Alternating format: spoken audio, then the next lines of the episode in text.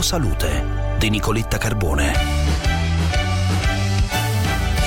Long Covid compare nel 14% delle persone che si infettano e dura in media 4 mesi. È quanto suggerisce uno studio pubblicato su JAMA Network Open che commentiamo a Obiettivo Salute col professor Fabrizio Pregliasco, virologo all'Università di Milano, che è tornato a trovarci. Professore, buongiorno. Buongiorno. Effettivamente conferma dato oggettivo. Questo Covid non è solo la polmonite oppure un'infezione asintomatica, ma è qualcosa che, a prescindere dalla gravità del primo momento, si trascina con effetti che sono a livello anche neurologico. Rimane quella perdita di gusto, di olfatto, ma anche stanchezza, anche ancora difficoltà respiratoria. Un virus che è meglio non subire, e tutto questo ci fa vedere che colpisce più apparati, non solo polmone.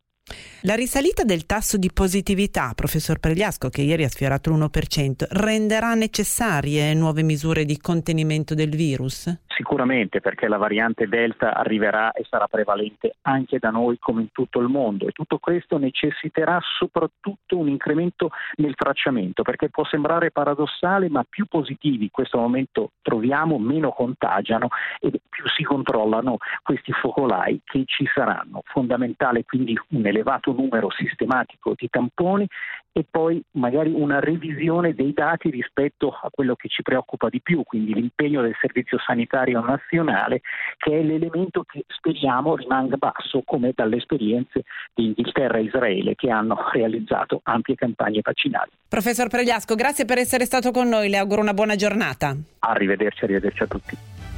Per oggi è tutto. Sulla pagina Facebook di Obiettivo Salute di Radio 24 oggi parliamo di picchi glicemici, perché è bene che la glicemia resti costante. Allora, come evitare che salga su una montagna russa? Ce lo dice il dottor Bertuzzi, diabetologo all'ospedale Niguarda Ca' Granda di Milano, in una breve intervista. Andate a vedere il video sulla pagina Facebook di Obiettivo Salute di Radio 24. Buona giornata da Nicoletta.